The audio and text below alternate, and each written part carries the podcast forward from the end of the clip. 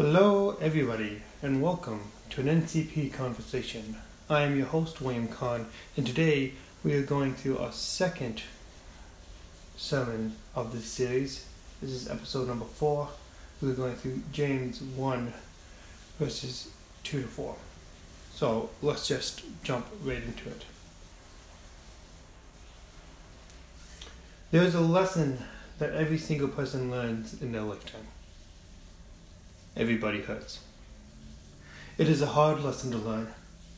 It is a lesson when your childlike vision turns to reality and becomes disorienting and confusing. Why, we ask, is the world like this? Why are children suffering in Africa? Why did my dad leave our family? Why can't I bear children? These are just some of the questions that some of us will deal with throughout our lifetime. These are questions that are burdened with emotion, with fear, with anger, and every sort of blinding emotion that balls us up and leaves us to cry in the corner, not knowing what to do. Some learn this lesson earlier than others, others learn it later in life. No matter who you are, everybody struggles everybody hurts. We might scream to the wind, Why? It's not fair. Why do we live in a world such as this? Was it fair that I was born in North America to this lavish lifestyle? Was it fair that some of us come from good homes or have the skin color that we have? Is it fair that my ancestors were forced to work why were there so many injustices against people of my race? Some scream, Why do I personally suffer more than others? Why do we live in a world such as this? Why did I have to be dealt this hand? Why was I born into a rough neighborhood, to a fatherless home? Why do I suffer from chronic illnesses? Why was my sister taken from us? Why were we robbed? The question that faces all people is a profound one. Why does man suffer? And it turns personal. Why do I suffer? Can't I avoid the suffering? Why shouldn't we try to avoid suffering in our lives? Why do such things as cancer, diseases, natural disasters occur in our world? Why do we suffer? Last sermon, you heard about me talking about my father passing away. I was 12 at the time. We suffered from losing a close family member. We suffered having to downsize our home from the size that it was to a third of it. We suffered from my mom having to go back to work after years of not being in the workforce and recently becoming a single mother. We suffered a devastating blow to our family. The truth is that this was not fair. One Sunday, years following my father's death, we were in church and we sat through a sermon on suffering delivered by one of our associate pastors. He was a young man, and it seemed as if most things in his life had gone well. It had gone his way. When asked if he could preach on suffering, he did his best, knowing he probably wasn't the best to speak on the subject. He had been told that if you had a personal story, you are more easily able to connect with the audience. Unfortunately, in this scenario, probably wasn't helpful in the case of my family. Having suffered no tragedy in his life, no heartbreak, he turned to a game with his friends a game of basketball when he was a young boy. And the older, taller children were dunking on this five foot hoop. And try as he might, he could not dunk the ball. It was, to him, suffering as a child at that moment. And I remember leaving the service and my mother turning to me, critiquing the sermon. This was a sermon I could have used to renew my strength. But it's clear to me that this man does not know anything about suffering. And although that's correct, not everyone suffers equally. To any person who promises a quick and easy route to avoiding or bypassing suffering, know this that person's a liar. That person is a con man. That person deceives you and his speech betrays him because everybody hurts. And everyone will suffer at one point in their life. This is not good news. This is not neutral news. This is bad news. I make no apology for saying this. Suffering is not fair. It is not equal. It does not care about you what you want or how much you want to bypass it. Suffering exists. But the question stands what should we do about this? Suffering doesn't feel right, and it's not fair, and it's not equal, and it does not care. Beware, however, because there are two evils when it comes to suffering. It is first the suffering itself, which is the problem, and then the bondage that comes from within you. The world is a difficult place. Make no mistake about this. Don't be a fool. The world is a tough place, and if you've been spared from suffering up to this point, praise God. Count your blessings. But don't allow your anecdotal evidence to overwhelm the worldview to be warped into a naive point of view. For then you are useless to everyone. You're not speaking truth because you are not seeing reality as it is. The world is a place of wonder, but it is also a place of danger and of suffering. We must hold these two ideas in tension. When we lose sight of one, we are doomed to wear a set of glasses that tints the world into darkness. Let me go further into this idea of two evils. I consistently have to unload my van and load it full of supplies for my daily deliveries. And constant, consistently, I have hit my head on a low beam that hangs from my van. Now, this is an oversimplified view of suffering, but it's going to serve to prove my point at this moment. What happens when you hit your head? It, it hurts. It's much. It's ouch. It, it's painful. So you think to yourself, I will not do it again. So you're more careful. You learn from your mistakes. You let that carelessness inside you die a little bit, and you're more careful for the path that you take. But then a tragedy happens and, and, and you do it again. No, you're not just mad that you hit your head on the low beam for a second time. You're mad at yourself. You're mad at yourself for being an idiot. We've all had that in a conversation. How could I do that again? whether it be hitting your head on a lone beam or maybe running back to a relationship that you know is not good for you, you say, I am such an idiot.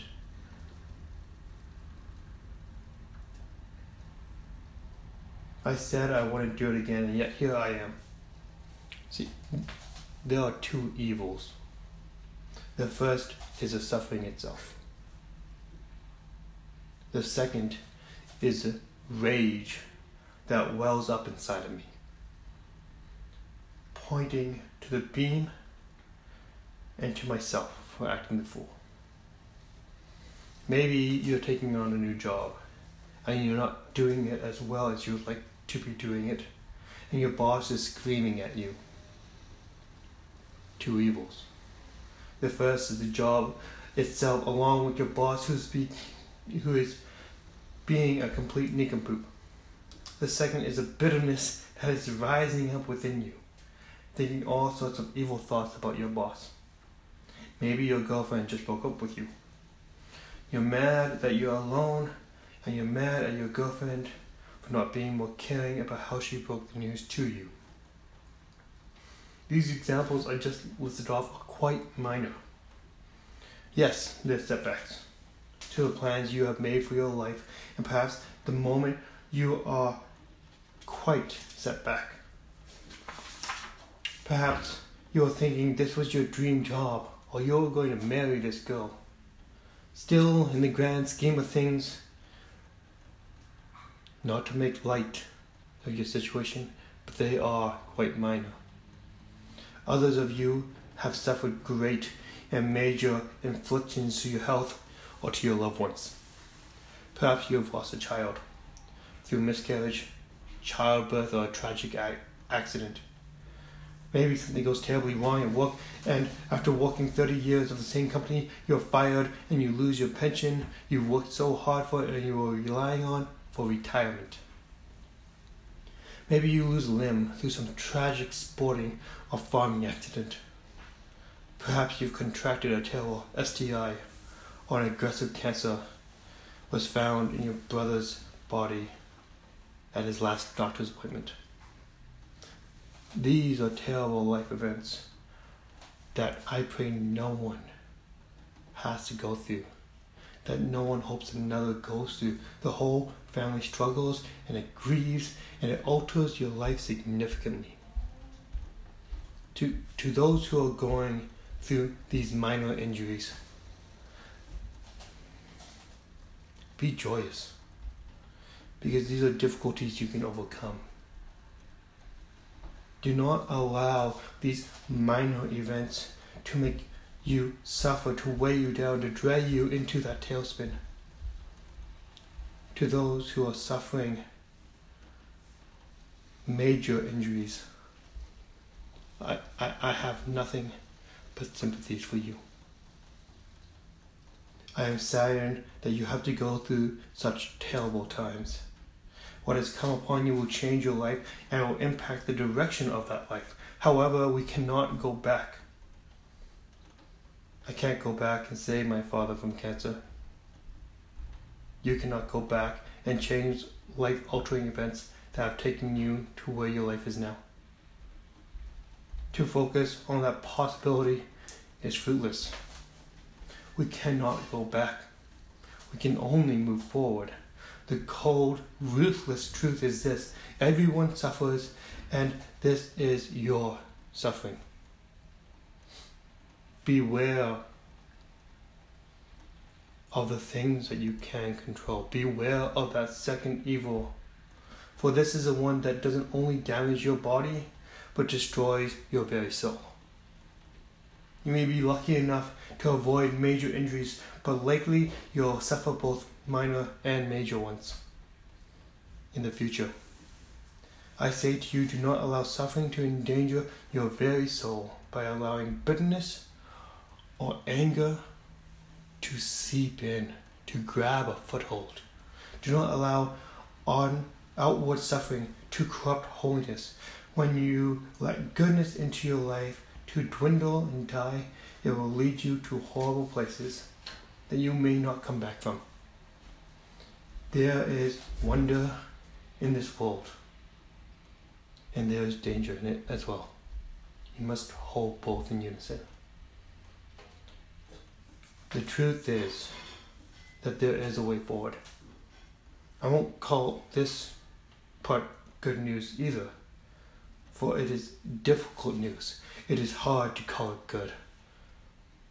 There is no good news to your suffering. There is suffering, and then there is a difficult decision to counteract your bad news. The way forward is this perseverance. The answer is perseverance. To you who are suffering these major injuries, hear me and hear me well. We cannot go back. We can only move forward to to those of you who are listening after significant loss or, or, or terrible news, take this advice with wisdom. No one is expecting you to move quickly or quietly. No one expected a 12 year old boy who lost his dad to know the way forward, kick, scream, mourn, and grieve. Let loose the frustrations and surround yourself with friends and with family.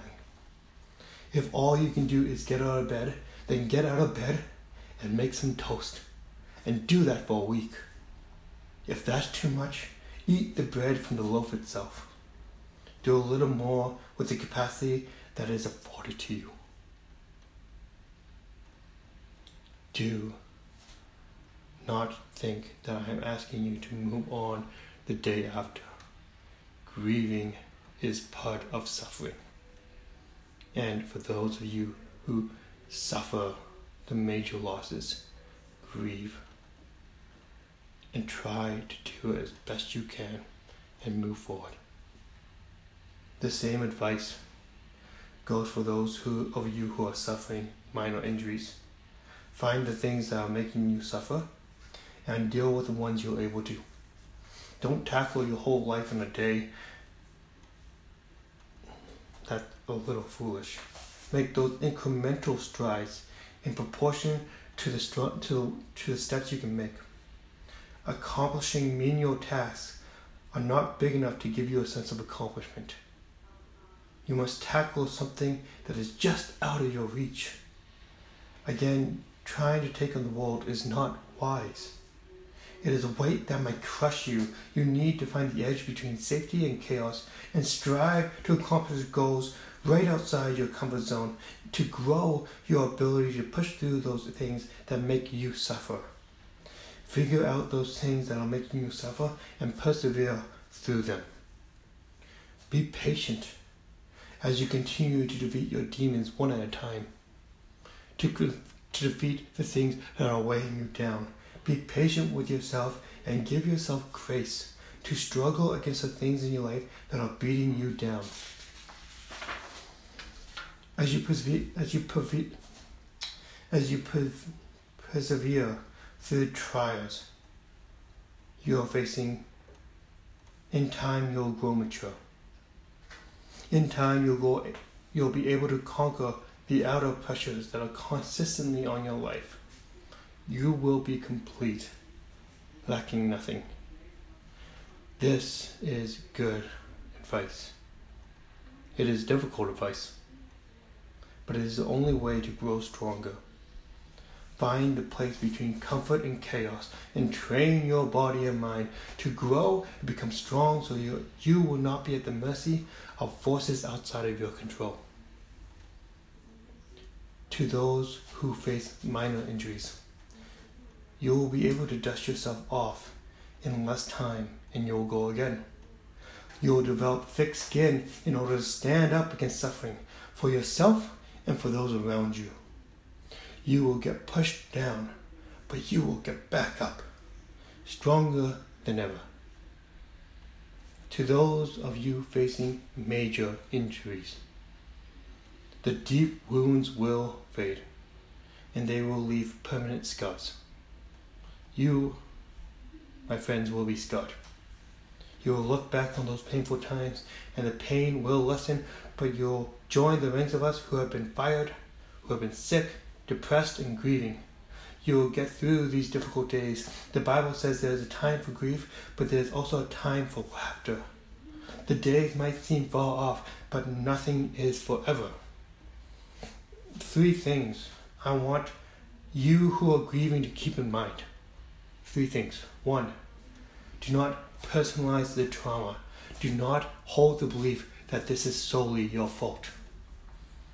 For some cases, you may have played a role in the incident, but there are multiple of factors leading up to a moment. It is not solely your fault. You cannot look at a car accident, the passing of a family member and say it was my fault. It was not, it's not your fault. You have to know this. You have to not personalize this. It's not solely your fault. Second, do not allow the trauma to pervade your life, allowing it to seep into every area of your life. This should not define you. Do not allow yourself to be covered in one thing. When I lost my father, I was fatherless. But the truth is, I was still a son to my mother. I was still a brother to my brother and sisters. I was still a, a sports fan. I was still able.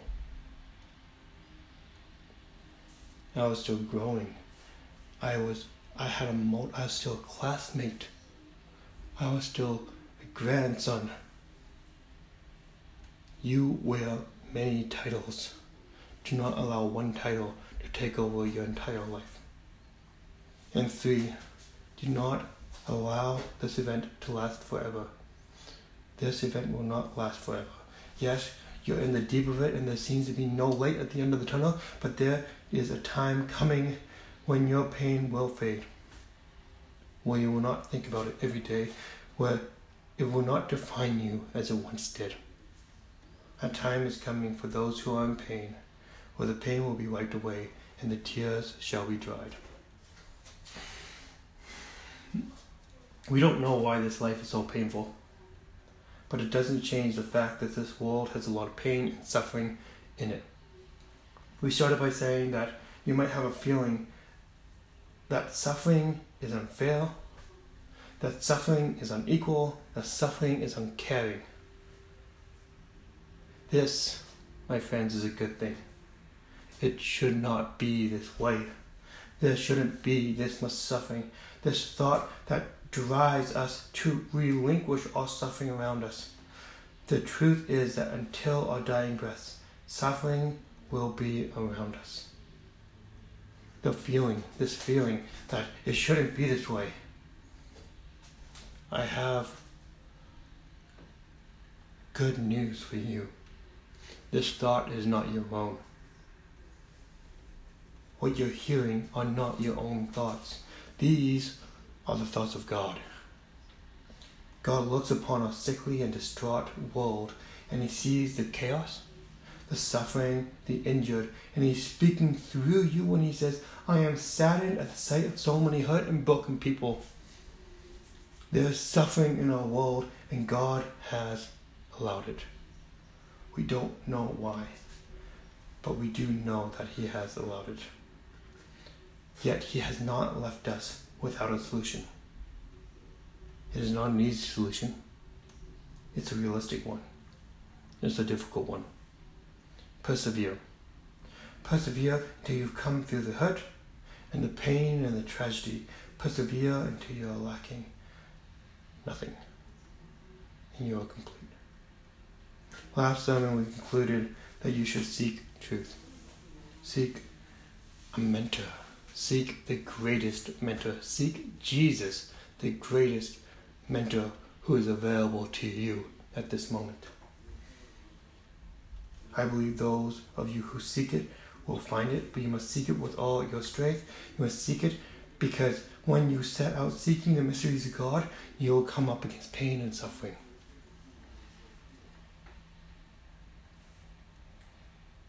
Seek truth, and when hard times comes upon you, persevere. Anyone who seeks the answers will find it, but you must persevere because once you've come through the looking glass, you'll find what you are looking for.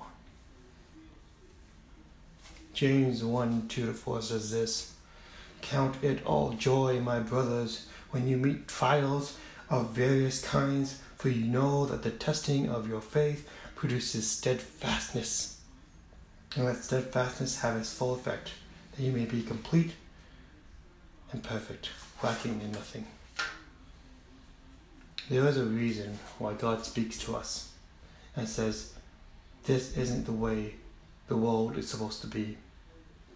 This is because the world isn't supposed to be filled with grief and sorrow and pain of loss. The world is a broken place, and you and I are broken creatures who are lingering towards death. God saw this. God saw a broken world, and He said, I will send a Savior. I will send my Son, Jesus, to right the world in our place. God says this isn't the world it is supposed to be. So I will come and save it. I will come and fix it. I will come and one day all death and suffering will be wiped away. Jesus, who is God, came to earth. He left his home and for 30 years he endured the life of a man. He persevered through trial after trial and showed perfect obedience to his Father. Jesus lived a perfect life, suffering many trials, and eventually thrown to the gallows, a death he did not deserve. Through Jesus, God knows the pain of feeling loss. God knows the pain of losing a son, the pain of undeserved suffering, the pain of hunger, of shame, of betrayal. He knows these things intimately, for it was done to him. Through all of this, brothers and sisters, Jesus persevered, not lacking anything. For it was his joy that he gave up his life, going to the cross, so you and I may not have to taste death, that we may not have to taste suffering or pain. In one day, all those things will be gone. He did not allow the horrors he faced to warp his mind the evil did not rise up in him, but instead he saw the wonder of God that what he was doing in the world, righting the wrongs through him. In trusting Jesus, we have received life, not death. Whether you have received Jesus as your Lord or not, we know there is a brokenness to this world. Guys, girls, everybody suffers. Even God suffered. But it was so his plan could be achieved through death of Jesus. Because it is his joy to bring us close to him. My, my prayer is that you recognize this world is broken and suffering and is a result of brokenness. Secondly, I pray that you do not allow these sufferings to overtake your life causing bitterness and anger to swell up within you, but to fight the good fight, to persevere through the trials, to keep your soul intact. Do not allow a foothold of evil to gain entrance into your heart. Take joy in the trials, in the minor trials, in the major trials, knowing that through perseverance, you will increase in maturity, snuffing out the evil that would rip, rise up within you. And finally, I pray that you would recognize that Jesus, through his suffering, has great joy knowing he has rescued you and me from certain death, so that we may turn to praise the living God. Everyone suffers. What is your response going to be to move forward? Thank you so much for listening to today's sermon. I hope today's talk was helpful and that you have taken something away from today's discussion. You may not agree with everything I've said today, but take this topic to your friends and your family and your coworkers and allow your mind to be transformed through a community of learners. May God bless you today and forever. You have been listening to an NCP conversation. My name is William Kahn. I will talk to you in a couple days.